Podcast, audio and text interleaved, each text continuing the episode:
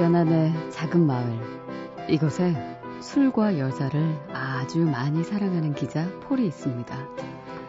어느 날 그는 지역 신문사에서 기사를 청탁받아요. 근데 알고 보니 기사랄 것도 없는 별자리점 관련 기사죠. 이게 뭔가 싶은 폴, 깨름직해하는 그에게 신문사 편집장이 이렇게 한마디 합니다. 사람들은 패배자를 알고 싶어 하지 않아. 누가 잭팟을 터뜨렸는지 알고 싶어 하지.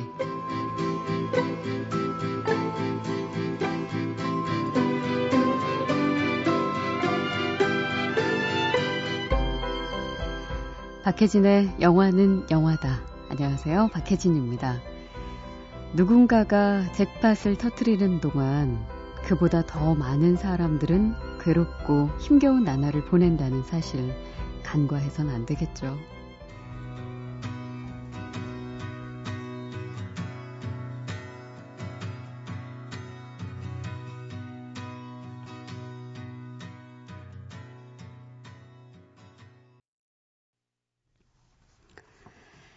이 영화 보신 분들 많으신가요? 조니 뎁이 제작하고 주연까지 맡은 럼 다이어리. 영화 전반에 술 냄새가 정말 포골포골 진동했었던 그런 영화였죠. 오늘 그중에서 엔드 크레딧에 흘렀었던 프랭키 밀러의 After All 첫 곡으로 들으셨어요.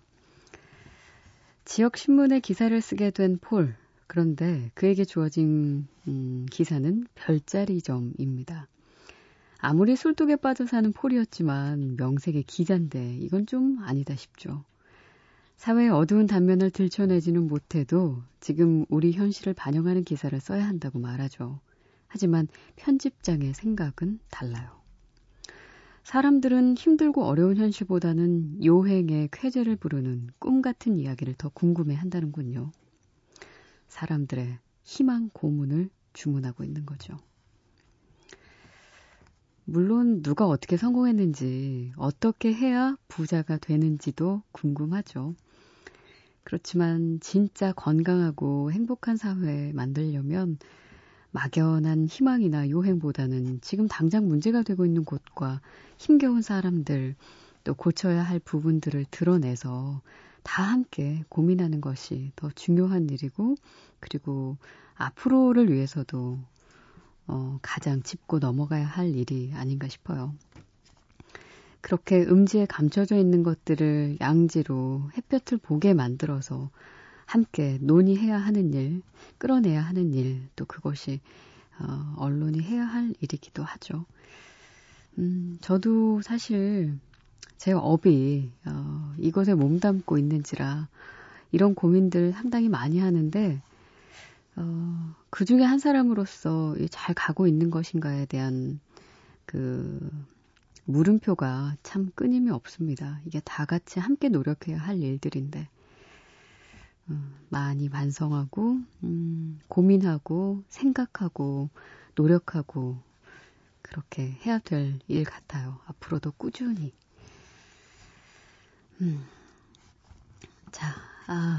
박혜진의 영화는 영화다. 오늘 수요일 순서입니다.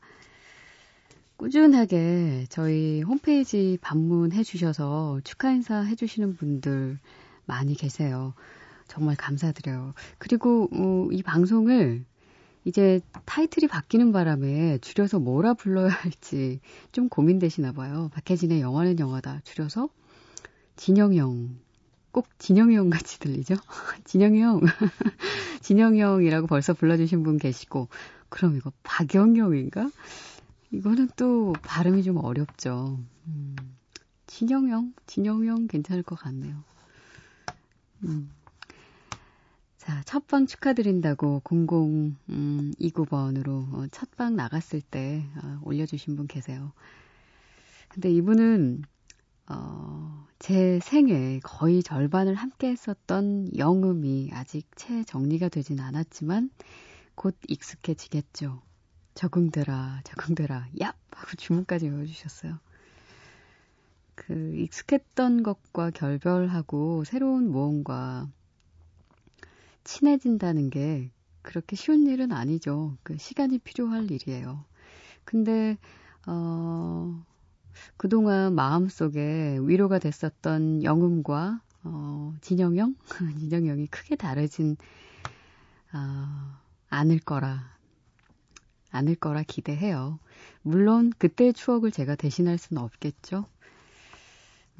추억은 없어지는 게 아니라 차곡차곡 또 쌓이니까요.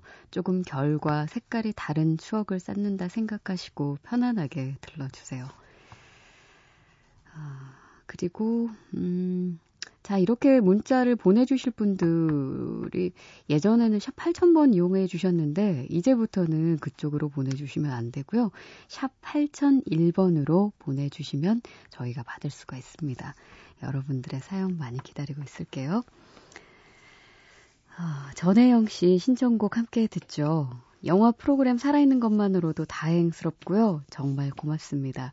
앞으로도 쭉 함께할 수 있길 바라요 하시면서 영화 백 엔드 크레딧에 흘렀던 오아시스의 Don't Look Back in Anger 청해 주셨습니다.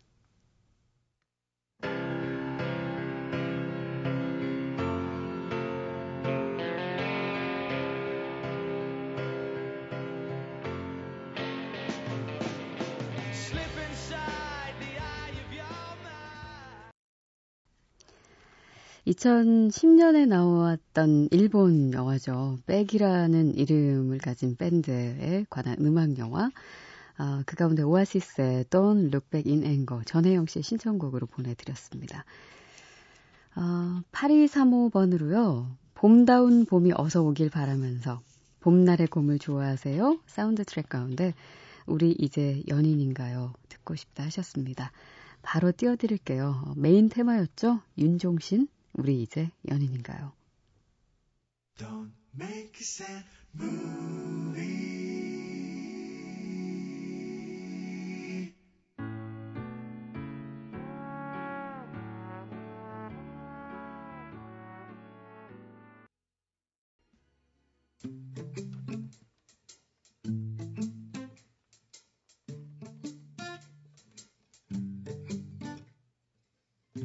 꽃이 피네요. 소지섭, 한유주 주연의 오직 그대만에서 알렉스와 호란이 함께한 꽃이 피네요 였습니다. 전혜영 씨와 8235번 쓰시는 분 두 분께 맥스무비 영화 예매권 드릴게요. 자, 그리고 황수환 씨가 모두가 사랑해요를 사랑했던 사람 중에 하나라서 애슐리 님의 목소리를 다시 표준 FM에서 듣게 된다니 그때 추억이 돋고 그러네요. 앞으로 잘 들을 거고요. 참여도 잘하도록 할게요. 아쉬운 건 표준 FM의 대구 주파수가 그렇게 좋지 않다는 거죠. 새로운 코너들에 유독 눈길이 많이 갑니다. 월요일 팝콘 심리학, 또 이름이 바뀐 써니의 따따세. 오늘 잠시 후에 만나죠. 또 다시 돌아온 히든 트랙. 영화는 영화지만 영화 음악은 동반자다라고 할 수 있을 정도로 앞으로 쭉 같이 가는 방송 됐으면 좋겠어요. 아자아자 화이팅 해주셨습니다. 자, 기다리셨던 그 코너 바로 만날게요.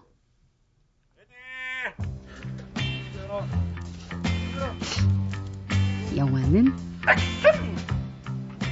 사랑해요. 다들 사랑해요. 사랑해.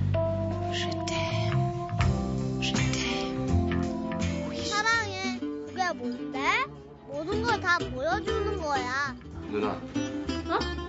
사랑해.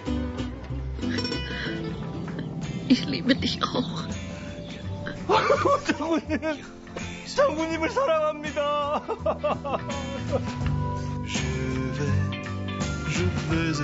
배워라. 당신대로, 당신대로.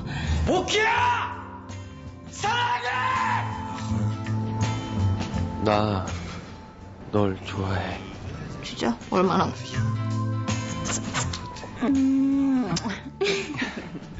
컷!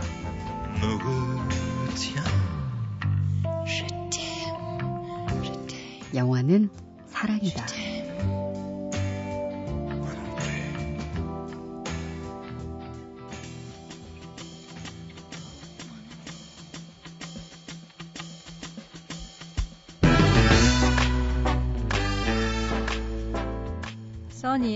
따끈따끈 새 영화.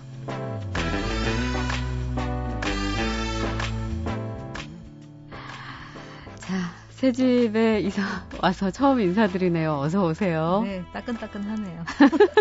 아, 따끔따끔하네. 따끔따끔해요? 네, 몸이 좀 따끔따끔해. 새집 증후군인가? 새집 증후군. 아, 이사 와가지고 저희도 막 너무 바쁘게 네. 지금 오늘까지 막 달려오고 있어요. 막 청취자들도 적응도 하시랴. 그렇죠. 좀 설렘도 있고, 네.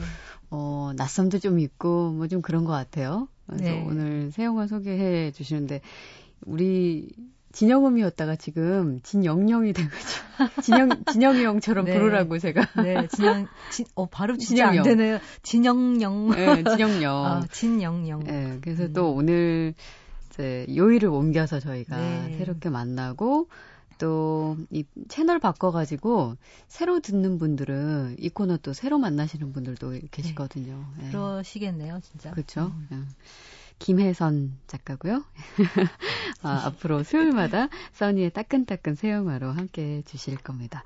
오늘 영화들 따끈따끈한가요? 따끔따끔한가요? 아, 따끈따끈한 것도 있고요. 따끔따끔한 것도 있고 아, 서늘한 것도 있고 그렇습니다. 그래요? 이번 주에는 사실 영화들 다 작은데 네. 작지만 좀 눈여겨볼 만한 영화들이 있어요. 아마 4월까지 계속 이럴 것 같아요. 그리고 4월 중반이 지나면서부터는 이 여름 블록버스터의 계절이 빨리 오겠죠. 4월 중반 넘어서부터 벌써? 네. 아이언맨이 다가오면 이제 여름이 시작되는 겁니다. 아이언맨이 항상 여름을 열죠. 아, 그렇군요. 자, 그럼 오늘은 조금은 작지만 네. 따끈따끈한 영화부터 네. 만나보죠. 아, 첫 번째 소개해드릴 영화는 콰르텟입니다. 네.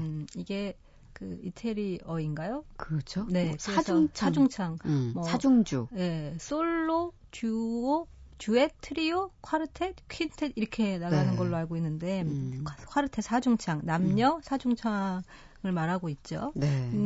이 제목이 왜 사중창이냐, 콰르텟이냐? 이 영화는 아, 나이가 70 중반에 다다랐던 배우 더스틴 호프만이 네. 처음으로 연출한 영화입니다. 아, 그래요? 네. 첫 감독 연출작이에요? 네, 첫 감독 연출작이에요. 원래 예전에 연출을 하려고 노력을 한 적이 두어 번 있었는데 잘 안 네. 됐어요. 그래서 이제 한참 세월이 지났는데 이렇게 연출을 하게 됐네요. 네. 연기 인생 50년 만에 거의. 원래 이 더스틴 호프만이 음악에 좀 조예가 깊은 배우예요. 아. 그러니까 어렸을 때 원래 음악을 좋아했었고 재즈 피아니스트 지망생이었대요. 그래요. 그런데 이제 사정상 그 5살부터 피아노 레슨을 시작해서 그렇게 피아노를 잘 쳤는데 재즈 피아니스트가 안 되고 연기를 하게 됐죠. 네. 그래서 뉴욕에서 연극을 하면 연극 지망생으로 이제 학교를 다니고 이럴 때 그 아마 지옥의 묵시록의 그 로버트 듀발이라는 배우 아실 거예요. 이 로버트 듀발하고 같이 만나서 어울렸는데 네. 그 로버트 듀발의 형제 중에 오페라 가수가 있었대요. 아. 그래서 같이 이렇게 오페라 보러 다니고 막 이러다가 오페라를 좋아하게 되고 네. 재즈 피아니스트의 길은 못 걸었지만 항상 음악을 좋아하는 배우로 남았죠. 그래서 아마 최근에 더스틴 호프만의 영화 중에 하비의 마지막 로맨스라는 영화가 있는데 네. 거기 보면 더스틴 호프만이 재즈 피아노를 굉장히 연주 잘하는 장면이 있을 거예요. 원래 저런 사람이었어? 라는 생각이 들 만큼 실제로 대역을 안 쓰고 연주를 한 거예요. 정말 연주를 잘하죠. 아, 멋져요. 굉장히 예. 그 나이에 어떤 그 풍미와 품격 예. 이런 게 느껴지는 그런 연주를 보여줬는데 비행기에서 한 시나리오를 받았대요. 그래서 아내랑 같이 옆에서 이제 시나리오를 보다가 울었대요. 더스틴 호프만이 막 슬퍼가지고 예. 그래서 아내가 왜 우냐고 그랬더니 이 시나리오가 참 좋다고 그러면서 그 시나리오를 영화화하게 됐는데 이 이유는 그 시나리오의 내용이 은퇴한 음악가들에 대한 이야기였던 거죠. 그러니까 자신도 이제 언제 배우라는 게 은퇴의 시기는 없지만 언젠가는 이 일을 안 하게 될 날이 올 텐데 그 은퇴한 뮤지션들이 한 곳에 모여서 자신들의 삶에 대해 돌아보는 이야기라고 생각하니까 더 네. 마음에 와닿았던 것 같아요. 네. 그게 바로 콰르텟이고. 네, 그렇죠. 이 콰르텟은 처음에 아주 특이한 장소에서 시작합니다. 네. 수많은 어르신들이 영화의 첫 장면에 나와요. 예. 그래서 이렇게 장기도 드시고 뭐 이렇게 같이 어울려서 차도 마시고 노래도 부르고 그런데 영화의 시작에 노래가 등장하죠. 베르디의 축배의 노래가 네. 쫙 울려 퍼지면서 커다란 그 방 안에 그 나이 드신 분들이 모여서 그 노래를 같이 하는 장면이 나와요. 네. 그리고 이제 누가 막 이렇게 음악 감독인 것 같은 사람이 막 지휘를 하면서 뭐 그렇게 하지 말라는 식으로 얘기를 하고 여기가 어디지? 했더니 바로 은퇴한 음악가들의 집. 노년의 뮤지션들이 모여서 하는 요양원인데 네. 이름이 비첨하우스예요. 아. 실제로 이 비첨하우스의 모델이 된 곳이 있죠. 예, 그렇죠. 네, 이 비첨하우스가 원래 그 토마스 비첨이라는 유명한 그 지휘자 이름을 딴 집이에요. 그 은퇴를 당대 굉장히 잘 나가고 그 훌륭했던 어떤 뮤지션들을 클래식 뮤지션들을 이제 오갈 데 없고 좀 어려워졌던 분들을 거기서 모아서 노후를 편안하게 보내게 해주는 네. 그런 곳이죠. 그래서 이제 당시에 유명했던 그 뮤지션들이 후원을 받아서 이 요양원에 와서 아. 서로 모여서 즐겁게 지내는데 한국에서는 참 있을 수 없는 풍경. 우리나라 요양원의 현실과는 너무 동떨어진 아름다운 곳이에요, 정말. 이거 아주 평온하고. 외국에 실제로 그렇게 운영이 된다는 네, 거잖아요. 그렇죠. 그렇죠? 이게 원래 베르디가 1986년에 이런 그 요양원을 밀라노에 세웠대요. 아. 그랬는데 그걸 이제 1984년에 어떤 다큐멘터리에서 이걸 소개를 한 적이 있어요. 네. 그래서 실제로 많이 알려졌는데 그 하우스가 모델이 된 거죠, 영화 속에. 네. 그래서 이 비참하우스에 모여 사는 사람들 중에 네. 이제 굉장히 그 다정다감하고 지적으로 보이는 테너 출신의 할아버지가 계십니다. 레지라고. 네. 그리고 너무 예전처럼 거의 호르몬이 너무 넘쳐서 주체를 못하시는 바람둥이 베이스, 윌프라는 바람둥이 할아버지가 계십니다. 네. 그리고 약간 치매기가 있는데 굉장히 소녀 같은 알토, CC라는 알토, 소프라노, 알토 성악가 여자분이 있고, 네. 그리고 이들이 이렇게 잘 모여서 지내고 있어요. 그리고 이제 올해가 원래 베르디 탄생 200주년인데, 그 베르디 갈라 콘서트를 위해서 그 비참하우스에서 준비를 하고 있어요. 그런데 거기에 당대에 얼마 전에 이제 은퇴를 했는데, 당대에 이들이 활동할 때 최고의 그 소프라노로 불리던 네. 지인이라는 소프라노가 아. 노년이 돼서 이 게스트로 이 비참하우스에 오게 된 거죠. 혹시 그 역을 매기 스미스가 하나요? 그렇죠. 아. 그 해리포터의 맥고나걸 교수님이 해리포터 담임 선생님이 매기 스미스가 이제 그 지인으로 등장해서 딱 하우스에 옵니다. 비참하우스에. 네. 근데 문제는 테너인이 지적인 할아버지 레이지 둘이 원래 옛날에 그렇고 그런 사이였던 거죠. 너무 싫어하는 거예요. 예. 그 여자가 오다니 막 이러면서 넷이 모여서 어떤 일이 벌어지느냐. 그리고 그들 사이에서 정말 아름다운 사중창이 만들어질 수 있느냐가 네. 이 영화의 얘기입니다. 아, 그래서 그 콰르텟이 이 네 명을 중심으로 네, 이루어지기 그렇죠. 때문에 그렇구나. 아, 근데 이 비참하우스라는 데는 꼭 은퇴한 음악가들만 갈 수 있는 곳인가요? 그 요양원은? 거기에 등장하는 곳은? 그러네요. 일반인들은 못 가네요. 그래서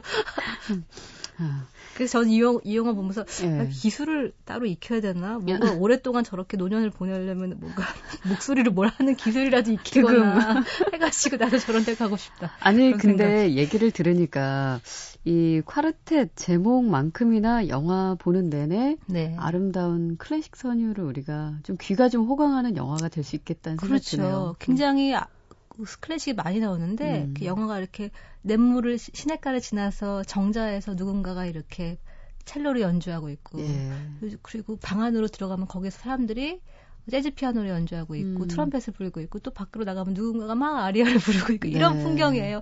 물론 다 어르신들이지만 따뜻한 봄 햇살에 아름다운 정원에서 그러고 계시니까 정말 평화롭고 좋아 보이죠. 심지어 지금 얘기만 듣는데도 이게 현실로도 사실 만들면 가능한 일이지만 되게 판타지처럼 들리는 네, 게 사실 판타지예요. 우리 실정에서 그러니까, 아주 판타지예요. 시내 몰방울에서 와인 한 잔 먹고 그렇게 냇가를 지나서 첼로를 연주하고 누군가는 막 아리아를 부르는 네. 것 같은 장면이 연상되네요. 그런 장면들을 예. 보시면서 좀 쓸쓸한 마음이 드실 거예요. 저렇게 훌륭했던 사람들이 다 저곳에 모여서 지낼 수밖에 없다니 왜 저 사람들은 무대에 설 수 없을까? 나이가 들었기 때문에 관한. 네 그런 생각을 하게 되죠. 그렇군요. 자, 더스틴 호프만이 첫 연출을 한 감독으로서 그 작품입니다. 콰르텟에서 음악 들려드릴게요. 베르디의 리골레토 중에 사랑스럽고 아름다운 아가씨요.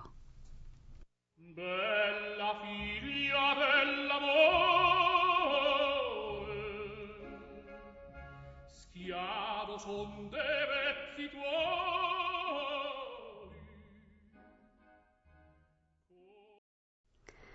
영화 콰르텟 중에서 베르디 리골레토 중 사랑스럽고 아름다운 아가씨였습니다.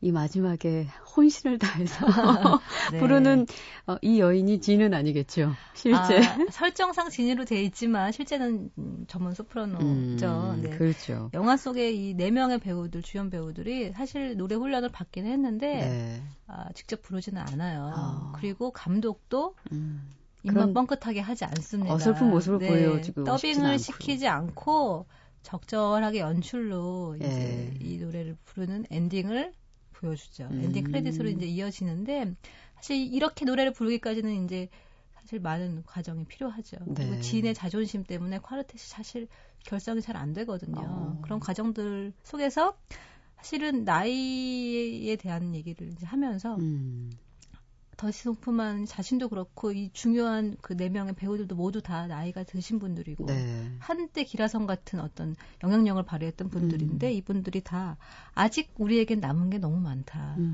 우리 인생은 여기서 끝이 아니고 음악은 젊으나 나이 들었으나 함께 느낄 수 있는 것이기 때문에 계속해서 부를 수 있다, 즐길 네. 수 있다라는 걸 얘기하고 있어서 그렇게 음악을 사용하고 있어요. 네. 그리고 사람과 배우를 사용하고 있고요. 그래서 역시 연기를 잘하는 배우는 배우 그 감독을 해도 티가 납니다. 그래 음악 좋아하시고 네. 또 이 나이듦에 대해서. 음악과 함께 한 번쯤 생각해 보고 싶으신 분들, 뭐, 너무 진지하지 않게. 네.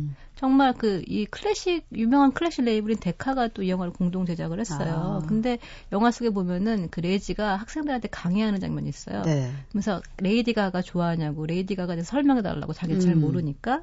그래서 오페라나 랩이나 그 인생을 노래하는 거는 똑같다라고 얘기하는 그런 장면이 되게 인상적인데 네. 그런 장면들과 함께 약간 판타지스러운 그 요양원의 분위기와 그쵸, 네, 그리고 그 어르신들의 특이한 유머 감각 예. 이런 거 보시고 또 실제로 엔딩 크레딧에는 영화 속의 중요한 이제 조연들로 실제 뮤지션들이 많이 캐스팅이 됐어요. 그래서 그러니까 오페라 가수들? 네, 오페라 가수, 연주자들 이런 분들 다 캐스팅 됐는데 그 진의 라이벌로 등장하는 나이 드신 소프라노가 한 분 계세요. 네. 되게 유명한 분이에요.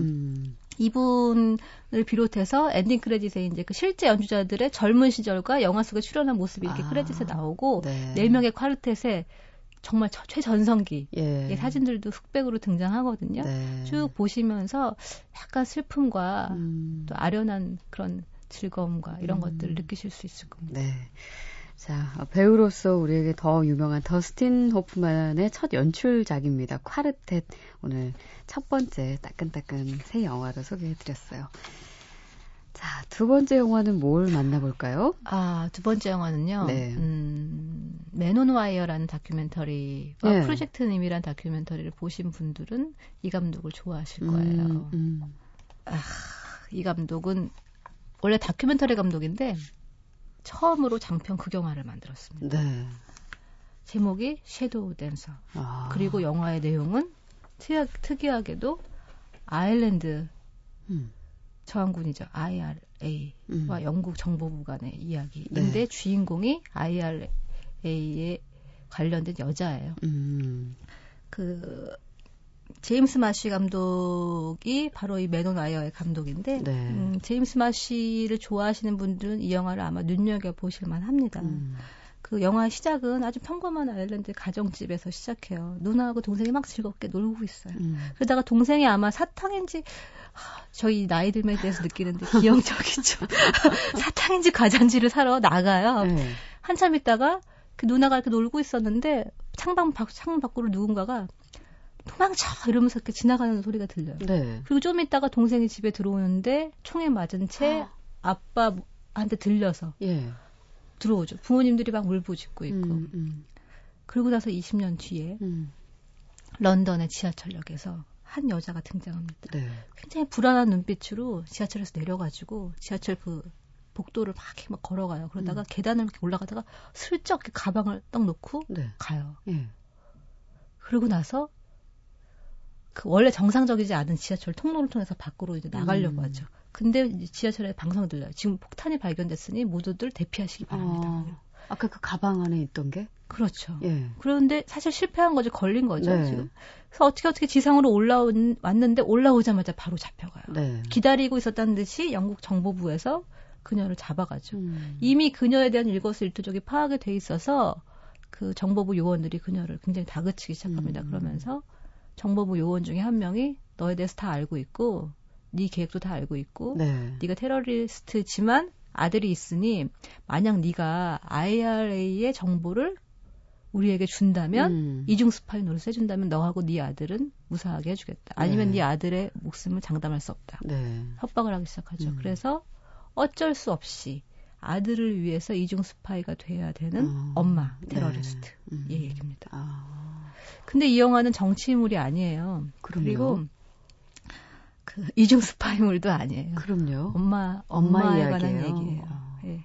그래서 사실은 이미 약간은 시효가 지난 것 같은 IRA 얘기를 들고 나온 이 제임스 마쉬 감독이 왜 이랬을까라는 생각을 하게 되는데 이 엄마이자 테러리스트로서 정말 간당간당한 줄타기를 하고 있는 우먼 온 와이어죠. 네, 네. 그러네요. 네, 그런 여자의 인생을 그리고 엄마의 삶을 그리고 있고요.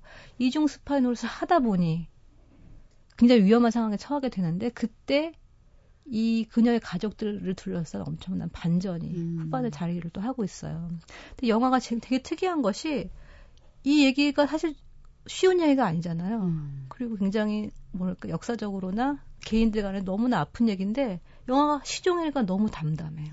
아주 조용하고요. 동요도 안 하고 예를 들어서 뭐 고문을 한다거나 누군가를 끌고 간다거나 혹은 폭탄이 폭발을 하더라도 영화가 정말 고요해요. 네. 어떻게 이럴 수가 있지라는 생각이 들면서 굉장히 인내심을 가지고 그 상황을 지켜보는 카메라 때문에 더 기분이 몹시 끌어오르게 될 수밖에 없는 그런 이상한 영화라고 생각을 하는데 그것이 제임스 마쉬 감독의 연출력이겠죠. 그래서 아마 이 영화를 보시다 보면 사실 여러 가지 생각을 많이 하게 되실 텐데 뭐 우리에게도 이런 역사가 비슷하진 않지만 그런 한 가족을 둘러서 어떤 비극 같은 것도 분명히 존재하는데 그걸 보면서 참 여러 가지 생각들을 많이 하실 수 있지만 아 영화를 이렇게 찍을 수가 있구나. 이렇게 네. 피 끓는 어떤 역사나 혹은 한 맺힌 가족의 이야기 한 그쪽은 한이라고 설명할 수는 없겠지만 굉장히 비극적인 정서를 이렇게 요동치지 않고 담아낼 수가 있구나라는 걸 아마 섀도우 댄서를 보시면 이해하시게 될 거고요. 영화의 반전은 섀도우 댄서라는 제목에도 담겨 있습니다. 네. 네. 맨 온 와이어의 제임스 마쉬 감독의 네. 새 영화 후세, 섀도우 댄서였습니다. 그리고 다음 작품도 있나요? 네. 다음 작품이 사실은 피치 퍼펙트와 후세 말하지 못한 내 사랑이라는 애니메이션 두 편을 소개드리려고 하는데요. 네. 그러면 후세 말하지 못한 내 사랑 음악을 먼저 듣고 얘기를 나눌게요. 오리지널 사운드 트랙에서 들려드립니다. 메인 타이틀.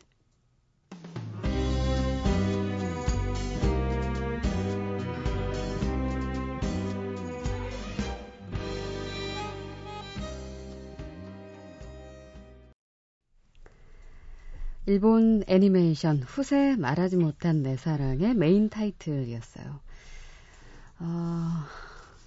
이 영화 좀 줄거리 좀 얘기해 주세요. 전 이 후세 보다가 훅 하는 어떤 충격이. 왜요? 예, 이게 사실은 이런 판타지 로맨스는 설정은 많이 있었어요. 예. 인간과 늑대. 와의 사랑, 늑대 인간과 인간의 사랑, 뱀파이어와 인간의 사랑처럼 다른 종과의 사랑 있잖아요. 우리 늑대 아이도 그렇죠. 네, 늑대 아이는 약간 육아의 어떤 그런 느낌도 나면서 육아 이야기죠. 네, 후세는 진짜 판타지 멜로예요. 예. 인간과 인간 소녀와 인간과 개 사이에서 난 존재가 있어요. 후세라고 불리는 그 후세와 인간 소녀의 사랑 얘기예요. 멜로예요. 좀 진한 멜로예요. 네. 좀 진하기까지요? 네. 관람가는 15세 관람가인데 왜냐면 화면에 유혈이 낭자예요. 막 피가 많이 튀어요. 의외로. 근데 이제 피가 그 징그럽게 보이지 않지만 주르륵 흐르는 장면들이 좀 있어서 의외인데 이런 생각이 드는데 어쨌든 멜로입니다. 판타지 멜로. 네. 시대가 에도 시대예요. 근데 방금 들은 음악은 약간 스페인 음악 같아요. 그러니까. 에도 시대인데 에도 시대 그 도쿠가와 막부 시대를 굉장히 막 아름답게 환상적으로 막 그려서 어디 뭐 이렇게 알 수 없는 세계에 있는 그런 나라인 것 같아요. 그리고 거기에 이제 살고 있는 많은 사람들 그 에도 시대 에도가 이제 그 일본의 당시의 수도였으니까 네. 화려하게 보여지는데 문제는 이제 중요한 그 캐릭터인 소녀는 산골에서 사냥꾼으로 할아버지랑 같이 살던 소녀예요. 늘 늑대나 개를 잡았던 네. 사냥을 할 때마다 사냥하는 짐승과 뭔가 통하는 순간 예. 그 사냥을 완성한다는 그런 할아버지한테 배운 그런 소녀인데 굉장히 야생성이 강하고 약간 남자같이 좀 와일드한 그런 소녀이고 글을 못 읽어요. 예. 이 소녀가 오빠가 에도에 가 있는데 할아버지가 돌아가셔서 오빠가 에도로 와라. 네. 그래서 이제 에도에 가게 됐는데 예. 가자마자 딱 에도에 들어가서 본 게 뭐냐면은 길에 개가 이렇게 목이 베인 채 이렇게 개 목이 걸려있는 피가 흥건해 걸려있는 광경을 봐요. 개들의 예. 모습을. 예. 이게 뭔가 했더니 바로 그 당시 에도에 이제 인간과 개 사이에서 낳은 후세라는 존재들이 에도에 들어와 있는데 이 후세들이 인간의 혼령을 잡아먹기 때문에 얘들 죽여야 된다. 그래서 이렇게 혼령을 잡아먹는 후세를 죽이는 영이 내려왔어요. 그래서 네. 현상감이 붙은 거죠.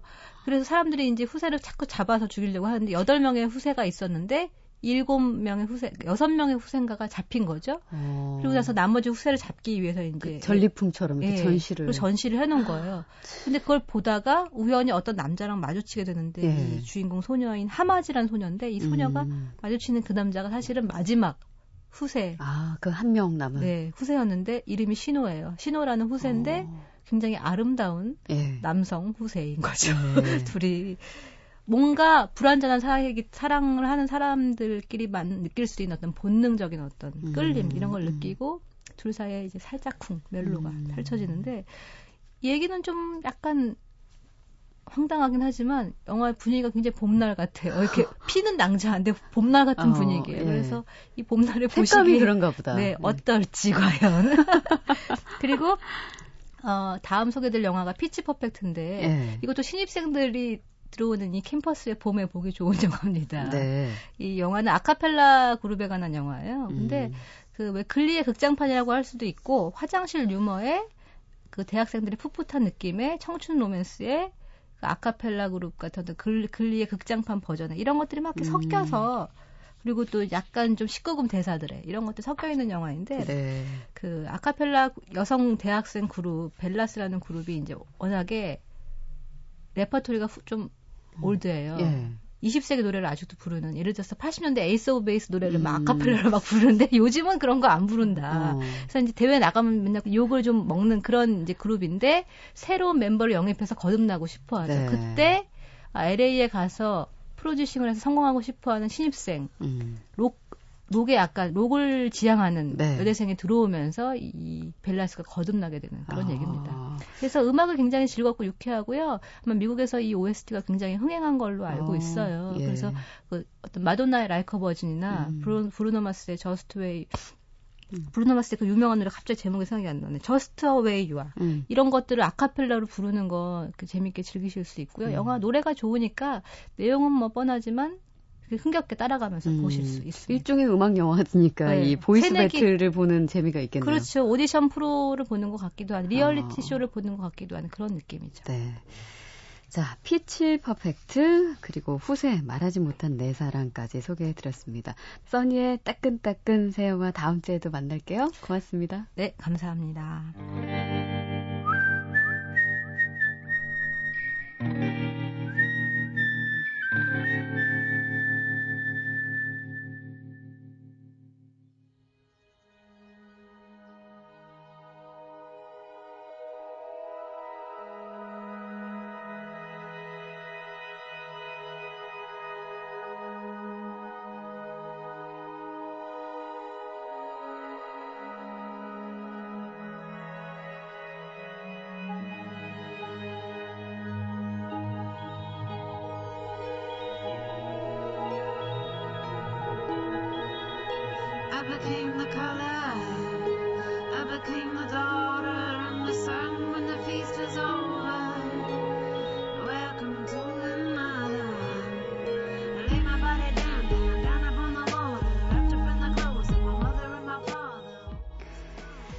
어제 퀴즈 정답은 석호필이었죠. 호필이 오빠. 이 스토커의 시나리오 작가가 웬트워스 밀러인데요.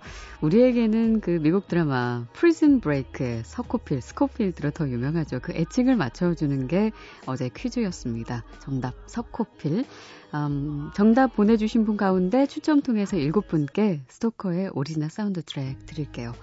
자, 오늘 퀴즈는 지금 음악 흐르고 있죠? becomes the color 라는 제목인데 이 음악을 부른 가수의 이름을 맞춰주시면 되겠습니다. 정답은 샵 8001번으로 보내주시면 되고요. 50원의 정보 이용료 부과된다는 사실 알려드릴게요. 자, 끝까지 노래 좋으니까요. 함께 들어주시고 저는 내일 또 올게요. 박혜진의 영화는 영화다.